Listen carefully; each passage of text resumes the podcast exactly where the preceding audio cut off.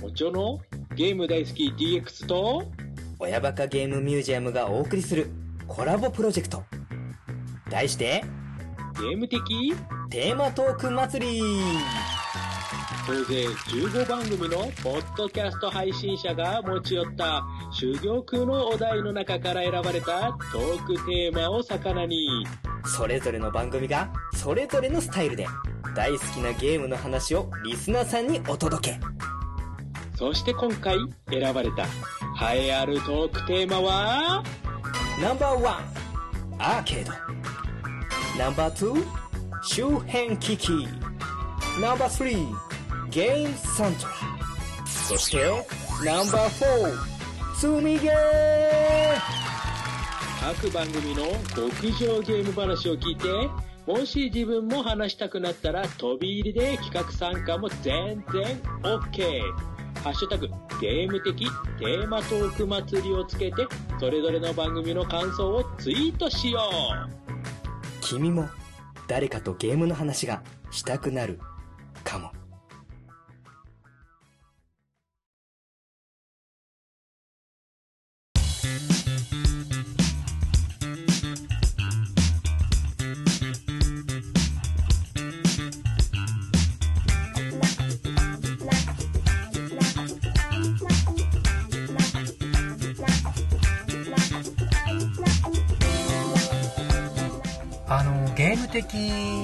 テーマトーク祭り、はい。うん、今盛んにはい。行われてますけども、はい。うん私たちもね、はい。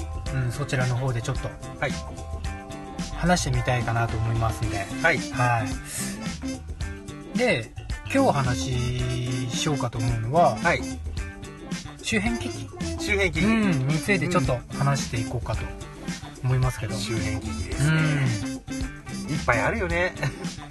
そうまあ歴史ですよね、うん一つのね、うん。でシバゴンさんの中で、え周辺機器といえばまず出てくるのは？え。うーん、やっぱりね、あの、ジョイボールとか、ジョイカードとか、あの、本当にもう、ジョイボールジョイボールありましたよ。ね。あえーあとはほら、ワイルドガンマンのあの、光線銃だったり、ね、あの、ロボットだったり、えーやっぱりファミコンといったら、ディスクシステムですか？ああその中でシバゴンさんのそのファミコンうえ。ーん。思い入れがあるのっていうのはどんどんなもの？なんですかえやっぱりね、ディスクシステム？もう。ディスクシステムはやっぱりそれなりに楽しみましたよね。あの、あの、ゼルダの伝説？うん。うんあの、友達の家でや、見た時のあの、オープニングのあの、凄さにはちょっと驚かされましたね。ジョイボールっていうのも結構ね、うん。あれもかなり画期的だったんじゃないですか、うん、そうだよね。なんかあの、連射機能ついてるからね。あのスターフォースだったり、スターソルジャーとか、うん。まあ、シューティング系にはちょっと、はいはいはいはい。ちょっともう、重宝されたような。あそのジョイカードとはまた違う？そうですね、あの、まあ、十字、十字キーに当たる部分が、あの、丸玉ボール？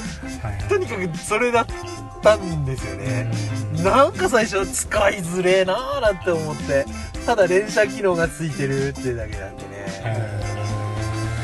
当時でいくらくらいしたもんなんですかね？やっぱりトとそんなさほど変わらないくらいだったと思いますよ。5、6千円くらい。うん、スーパーファミコンとかで言うと何か？まあ、スーパーファミコンだとやっぱり IR スコープとかやっぱりサテラビューとかですかうん。ねやっぱりあの衛星放送を使ったなんかソフトのダウンロードとかはいはいはいはいまあ以前シバゴンさんにちょっとそのお話しした時にええっ、と1995年からえはい。2000年までの、はい。うん、と BS のアナログアナログ、はい。ねはい。放送にはい。実施された、まあ、衛星データ放送サービスを受信するという感じでしょうか。はあ、うん。そうですね確か。その今でいうモデムっはい。ていうことですよね。そうですよね多分これゲームソフトも配信されてたとかって。ええ。あのーちょっと聞きましたけど。あうんー。私知ってるのであれば SD ガンダムのなんかあのゲームが出てた。そうですね。なんかそれで確かあのモビルスーツを確かダウンロードとかしてたと思いますけどもね、えーキャラクターの、他にもいくつか出てたんでしょうけどーね、まあ柴門さんが覚えてるのはそれですよね。なるほど。やっぱり、ええ。やっぱロボットゲすぎだったんで、うん、ええ。まあ、当時から。えうえそれが一番インパクトありましんなるほたねど。あとスーパースコープ。ええ。ガンコンガンはい。コンですね。はい。あれも無線対応ができたとかできないとか確かそうなんですか。はい。はあ画期的な感じですよえねえすごいですねそれは。あのコードがいらなかったと。はい。うんただ燃費の悪さはうん。には定定評があったようで。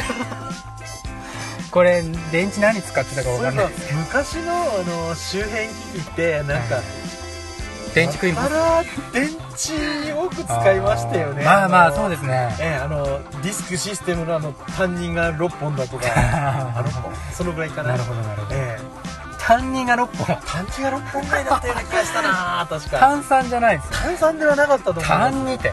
単2です、ね、今単2なんてもうねあんまり使わない使わない。単1の方がまだ使うかな。ええ懐中電灯とかでしょ？そうそうそう。懐中電灯もしくはあとそのうん。ラジカセ系ですか、あの、ううんん単1は使わないでしょ。あまり見ないですよね。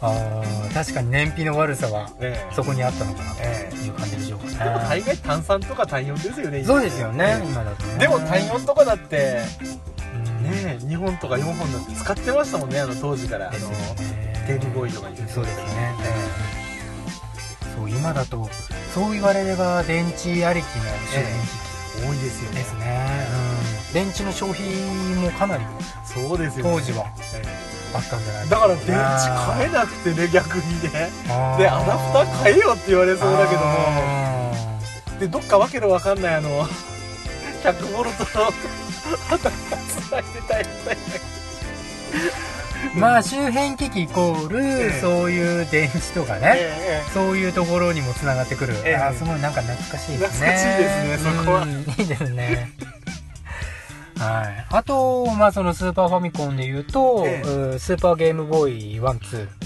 えうん。ですね。これはあのーうちのね、もう一人の五右衛門さんもえやってたって言ってましたけど、あの、スーパーファミコンでゲームボーイのカセットを、遊ぶことができるとはい。いう周辺機器ですね。はい。えースーパーゲームボーイ2に関しては、えー、と通信ケーブルであの通信対戦ができるとか、うん、うんと2の方はちょっとあのクリアバージョンっていうんですかねいうのでちょっとありましたけど、うん。まあ、これ実際あの後輩のうちで遊んだりして、えうん覚えてますけどね。やっぱりこうシバゴンさんも私も思い入れが強くなるのはプレイステーションとかやっぱりあと PC エンジンとかにあーなる PC エンジンとかね。まあうん PC エンジンとかになるとやっぱりほら CD ロムロムうん。とかメガドライブになるとメガ CD メガ CD はい。ですよね。まあうん。どっちかといえばそういう光媒体の周辺機器になっていますそうですね。でプレイステーションとかになると、こう結構体を全身動かすような、うん。周辺機器も出てきますけど、そうですね。うん、トマニア。うん、ビートマニア。でしたっけ？はあれのコントローラーだったり、うん。ギターフリックスのギターであったり、うん。あとダンスダンスレボリューションのあのうん。マッそうですトって言っていいんね。ですかね、ええ。そういうのとかになっていきますうんそうですね。あとドラムマニアえあと電車で GO のあのあーセブンコントローラーそうですね。電車で GO あれね買ってる人いましたね。そうですねあの、あと自分の方で言うと、えー、とハイパーブラスタハイパーブラスター、ー、これはですねあのコナミの方から発売したガンコンで、はい。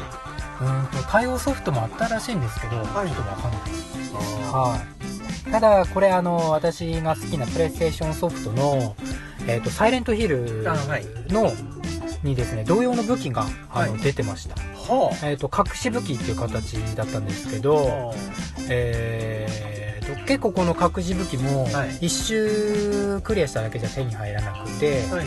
えー何回かの周回プレイをして手に入る武器っていうところで、あのーまあ、サイレントヒルをクリアすると、あのー総合得点みたいなのでそれによってはい。ハイパーブラスターの色が変わるんですよ。その色が最高ランクが何色だったかな金色とかと緑とかむらなんかそういう感じ。赤が最初だったかな。要はそうなると、ええ。一番高得点100点はい。が最高得点なんですけど、はい。その100点を取ると、はい。ハイパーブラスターのその出るはい。光線の色が変わって、はい。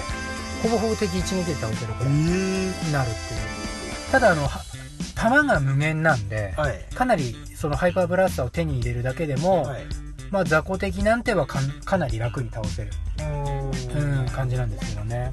この武器なんですけど、はい。まあその周回プレイをしてクリアして初めて手に入るって言いましたけど、うん。えっとこのコナミから出てるガンコンはい。をプレイステーションの,、はい。あの 2P 側のはい。コントローラーにガチャコンって入れると、え。本編でその、はい周回プレイをして、でしか手に入らなかったはずがえ、はい。あのそのハイパーブラスターの眼根をつけるだけで、はい。もう使えて裏技があるらしいんです。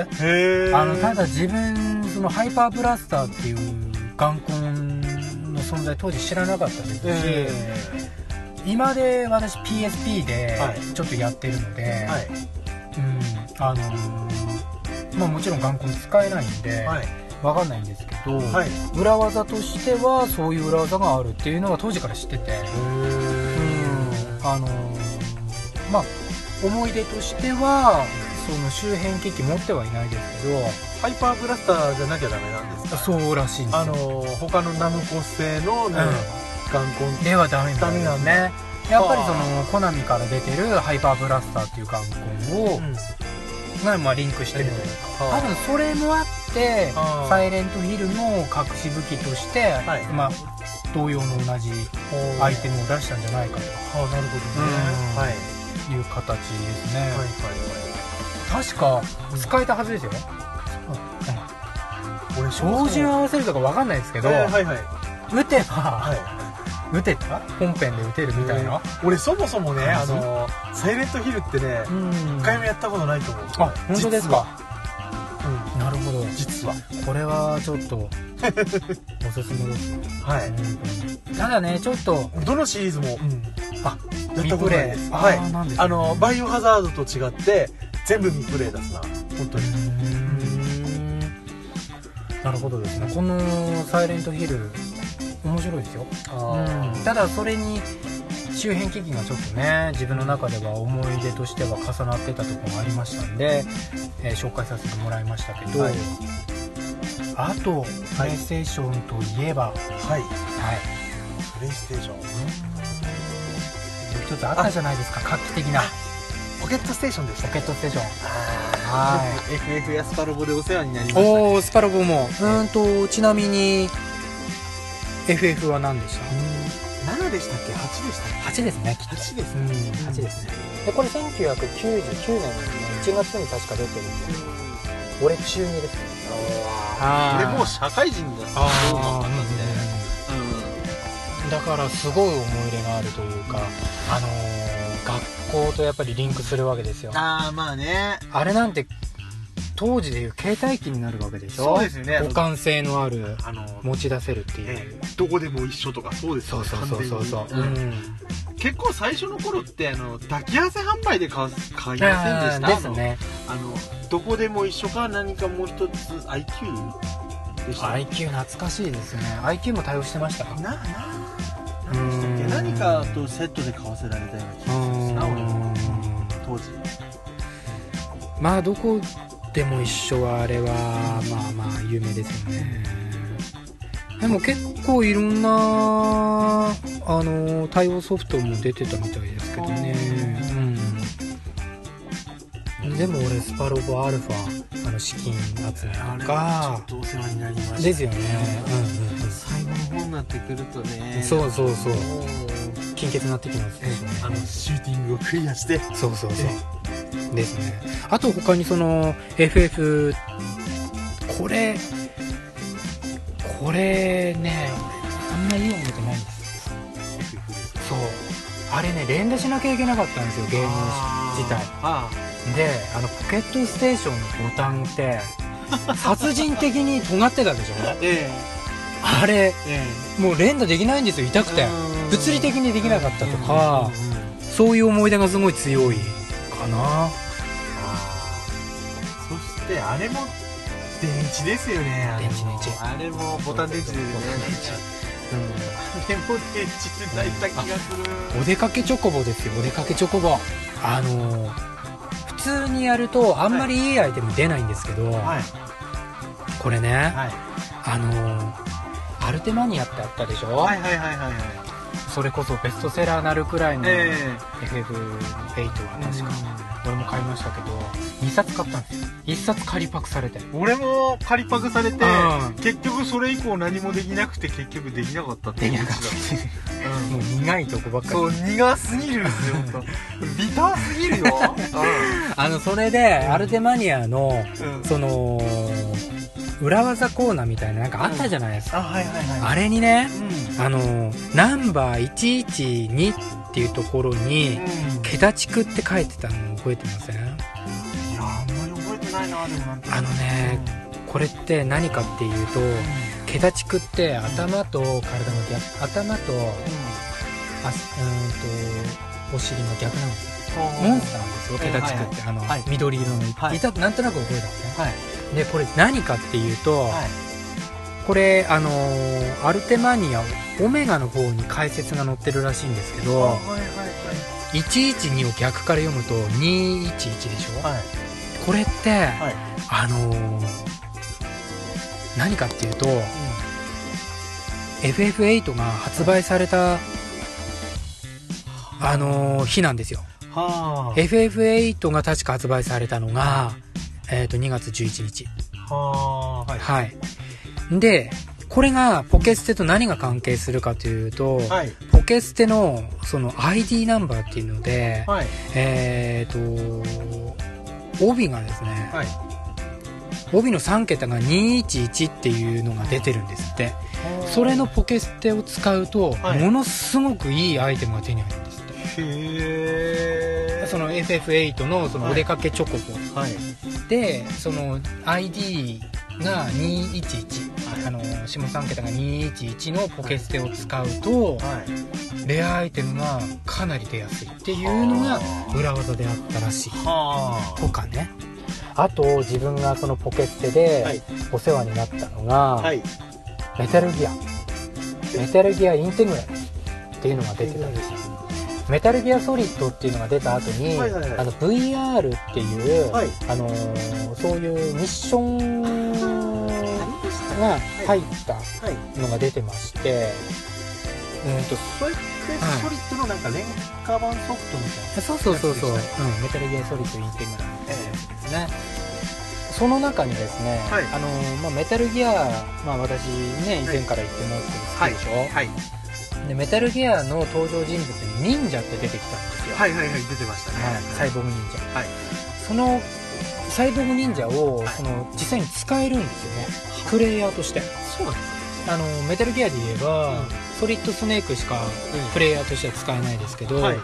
その VR ミッションの中に、はい。本当のおまけとしてはい。あの忍者ミッションってあったんですよ。は3種類3ステージだったかなしかないんですけど、はい。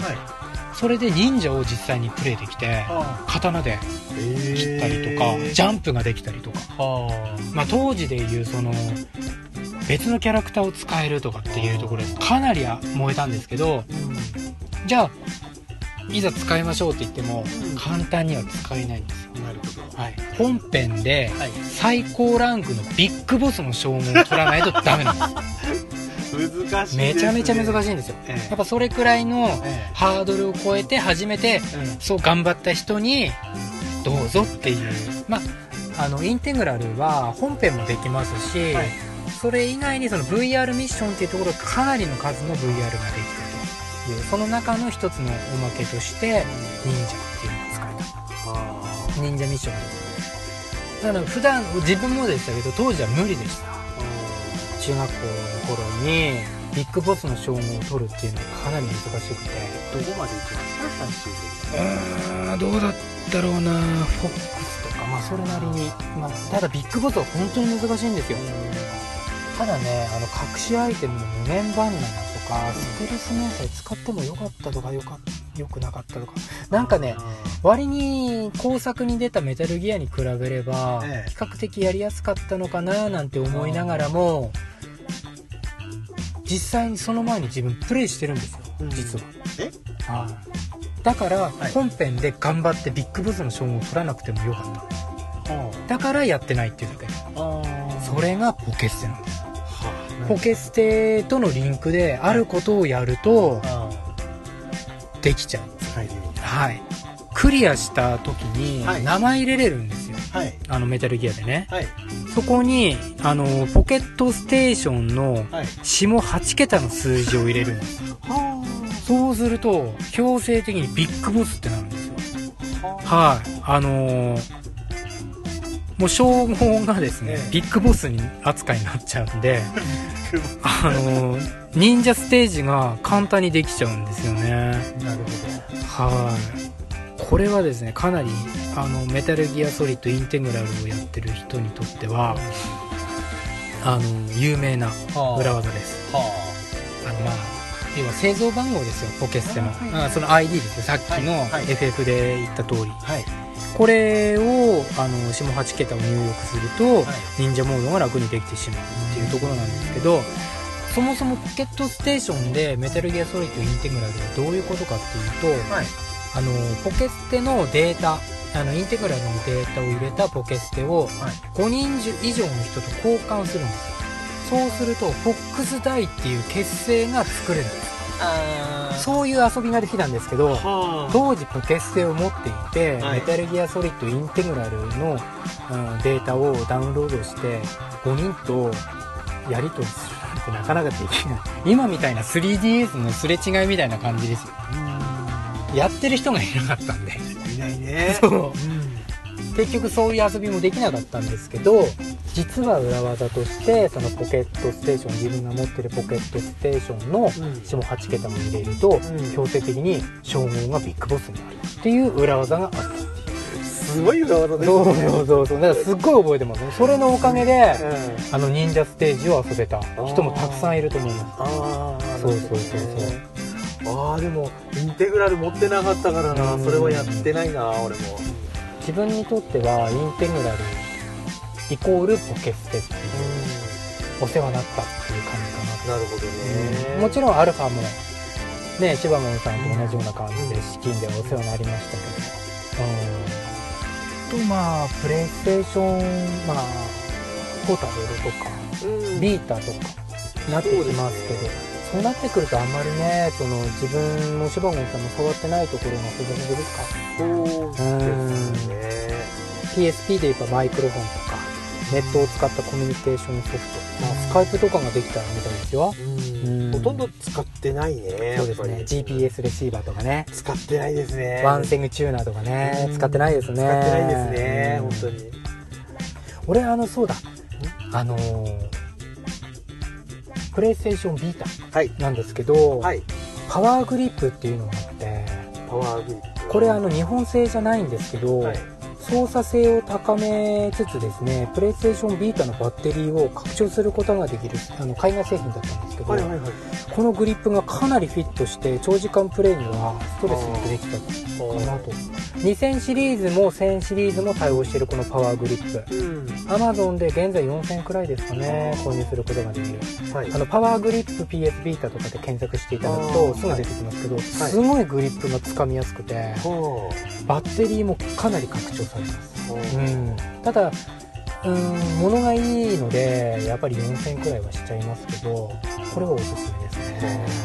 はい。あこれと似たようなやつってまずあの 3DS でもありますありますあります。ほらそうそうそう。ン専用のやつ。そうそう当時出ましたよね。買いました？買いました買いました。買ったの？買った買った。懐かしい当時買いましたよ、えー。モンハン持ちの部分で、みんなモンハン持ってる人って？あのミニスティックがついてたやつあですよね。やったや今はねほら、つうんうん。ミニスティックっていうかねあれがあるあるから。ニュー 3DS とかも出てるしね。出てうんあまり。そうそれも周辺機器ですね。そうモンハンとえねモンハン持ちをねええ。えあの解消するための、えそのミニスティックがついた拡張パッドなんて、ええ。スライドパッドですスライドパッドなんてね、えあれも当時流行りましたねモンハそうンと一です緒にね。ねモンハンね。うん。なんだろうトライとか、うん。4 4G そうでそうそうしたっけそうトライ。うーん。ですねその後ですね。4G そう X ダブル X だとあんまり見なくなりました。そうですね。そのあたりにはもうニューやっぱり 3DS も出てたんで。やっぱトライ4 4G ですね。うん。そのあたりですねやっぱりそうですね。うん。お世話になりましあた。買わなかったですかー俺は買わなかったですね。モンハン持ちでやってたんですか？モンハンも普通にやってましたね。すごいつわものってつ言われてわものですね、まあ、PSP もねうそういう意味ではあまり周辺機器というのは出なかったですもんね。んそうですね。そのモンハン持ちを解消するうん。のはできなかったですもんね、まあ、3DS になってから、うん、そういうのできるようなうん。周辺機器ができるとことですね、うん、エラフェイベント的には周辺機器はこういう感じでしょうかね。そうですね。うん。はい。まあ、ジバゴンさんと今日はね周辺機器お話できてよかったなと思い。ますけど、まあ、次回は何がはい楽しみにしてはいね行きましょうかねはいなんかねいろいろこう別のお話もできたりですそうですねまあ他にもたくさんありますんで、えそれについて私たちも、うん、話していけたらいいかなと思っていますね、うんはい、まあ、次のテーマもちょっといろいろ考ければいいかなと思いますけれど。はい。次何しましょうか？何しましょうかねなんか話したいのありますか？うん。まあゲームの話本当に一回がっつりしてみたいですよね。ええ。ゲームの話ってあんまりしてないですねまだ。仮面ライダーの話しすぎですもん。多いですよねちょっそう仮面ライダー成分が強すぎて。とそうですね。ちょっと一回こううん寺子屋の本筋に戻しましょうか。前にね一回ジバゴンさんと話した時にちょっとゲームの話もがっつりしたいですねなんていうところもしてましたからね。ええ。まあねいろいろしてはいるんですけどもね。仮面ライダーの話しすぎですしすぎたしさ、うん。何回も言います。はい。まあやっぱりシバゴンさんと話すとね仮面ライダー成分が強くなっちゃいますね。なんか多いですね。多いですね。本当はね。うんゲームの話もしたいんですよ本当はこれも、なんて結構積んでるでしょ。はい。積みゲー。はい。積みゲー罪な罪です罪な罪でしょ。はい。気をつけてくださいね。多分チェックされてますねたまに。あのプレステ4とかで。そうですよ。あややってんだね。あこれやったな。これ買ったな。あれ買ったけど全然やってねえな進んでみたいな。ねえなとか。チェックされてるでしょ。やっぱりな、ねね。ちょっとバレバレやねって感じ罪なゲームの話もしていきましょうかね。はい。ね。多分それなりにバレてると思います、ねバレてます。はい。はい。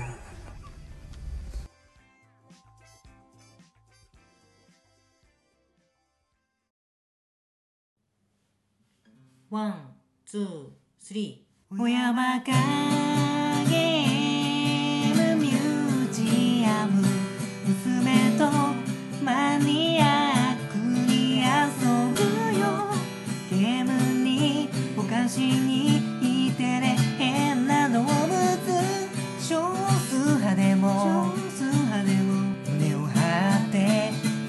けします。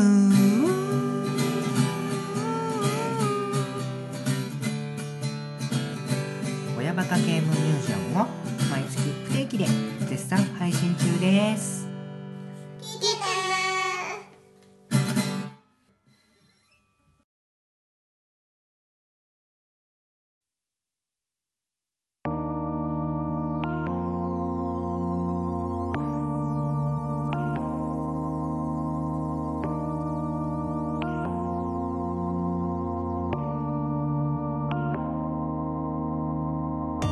はいエンディングになりますけども。はい。はあのーはいはい。リエトトさん。いはい。ちちょっとね、うん。シバゴンからの持ち込み企画してもいいですか？お持ち込み企画ですか、うん。うんうんあのーね前に一度ほら食玩会でいろいろやりましたけれども。仮面ライダーですか？ええそうね。あの、うん。ソード、そうだうん。ちょっとヒゲトトさんのちょっと腕前とかも見たくて。うんはいはい。あのーガンプラ対決みたいなものをちょっと良くないですか？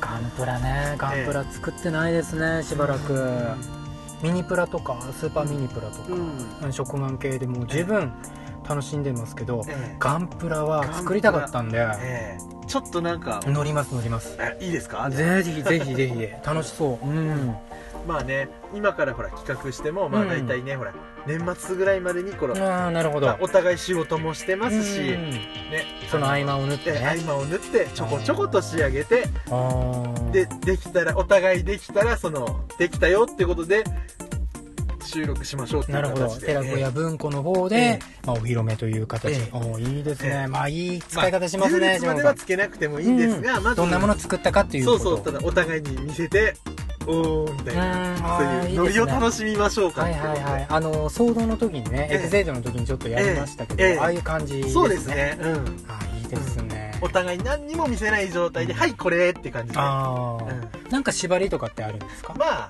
レギュレーションじゃないんですけれども、うん。まあ2000円以下なるほど、くらいのまあ。自分が、あええ。の主とする機体の価格は2000円以下。大体。要は HG シリーズそうですね。っていうことですね。まあ、HG シリーズでやれば何でもかと、なるほど。まあどの作品でもいいよってやつねああ広いなまあいろいろまあいろいろありますけどね。ーまあほらうーん。HGUC もあるしまあほらねね。シード関係もあるしね。ダブルオ関係もあるしねあの鉄血関係もあるし。あとはエイジでも。そうですね。あ面白いですね。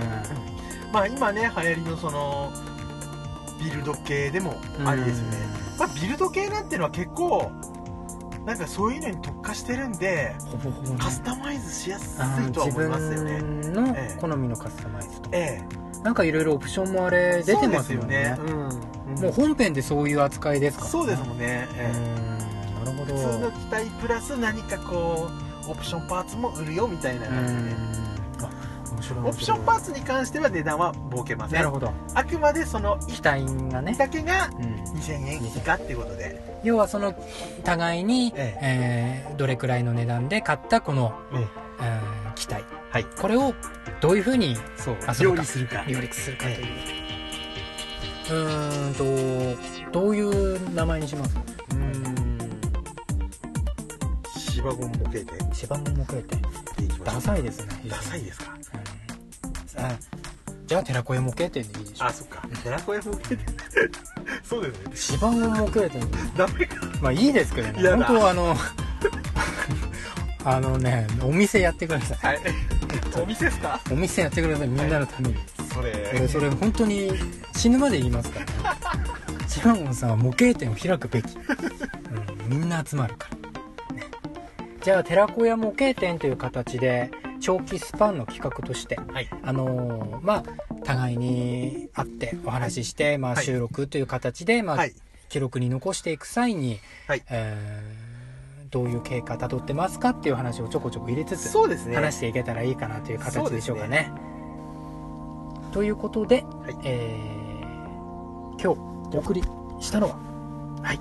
えー寺子屋文庫姫ととと芝ゴンのの2人でお送りしました。今回も聞いていただきましてありがとうございました